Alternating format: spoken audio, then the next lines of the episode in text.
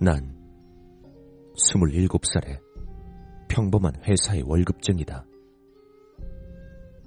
일하고, 보고하고, 까이고, 다시 하고.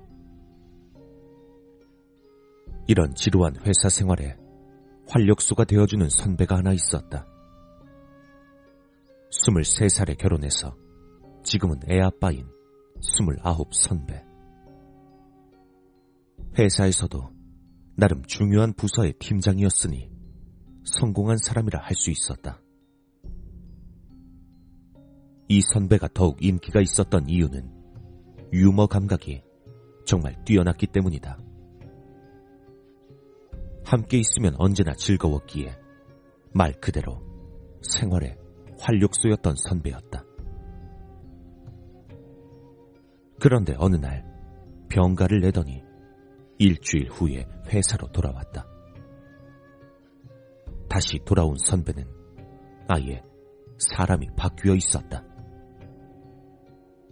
유머는 커녕 말 한마디를 제대로 안 하고 어두운 곳은 극도로 싫어하고 무엇보다 사무실 안에 혼자 남겨지는 것을 정말 두려워하는 것 같았다. 사정을 잘 몰랐던 난 선배가 아파서 기가 허해졌다고 생각하고 그날 저녁 선배를 근처 고깃집으로 데려가 술 한잔을 하면서 기분을 풀어주려고 했다. 하지만 한참 고기를 먹던 선배가 갑자기 얼굴을 굳히더니 나에게 물어왔다. 저기, 너 혹시 그 귀신 같은 거 있다고 믿어? 귀신이요?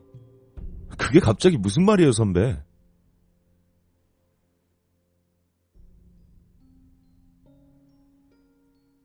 그때부터 선배가 겪었던 듣고도 믿기지 않는 이야기가 펼쳐졌다.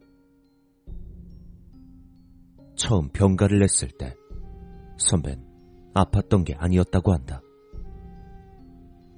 직장인들은 모두 알겠지만 금요일에 병가를 낸다면 주말까지 3일을 연달아 놀 수가 있다. 마침 토요일이 선배의 결혼 기념일이었기에 괜찮은 펜션으로 여행을 가기로 계획을 잡아놓고 병가를 냈던 것이다.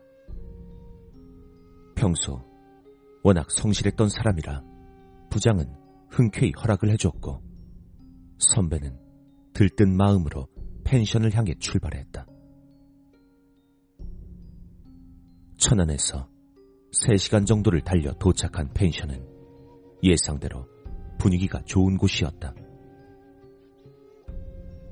그날 저녁 선배는 준비했던 대로 멋지게 분위기를 잡고 형수님과 오붓한 시간을 보내는데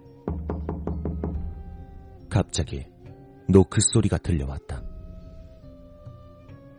짜증이 난 선배는 문을 열었지만 이상하게도 아무도 없었다고 한다.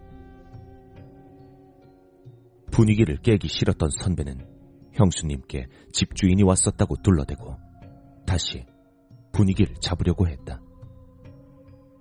그 순간 다시 아까와 같은 노크 소리가 들려왔다.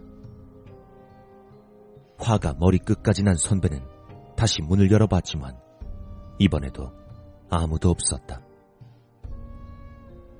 그렇게 찝찝한 하루를 보내고 다음 날 계획했던 대로 근처 폭포와 휴양지를 돌아다니면서 행복한 시간을 보내고 있었다. 까파져, 까파져. 휴양지 내에 남자 화장실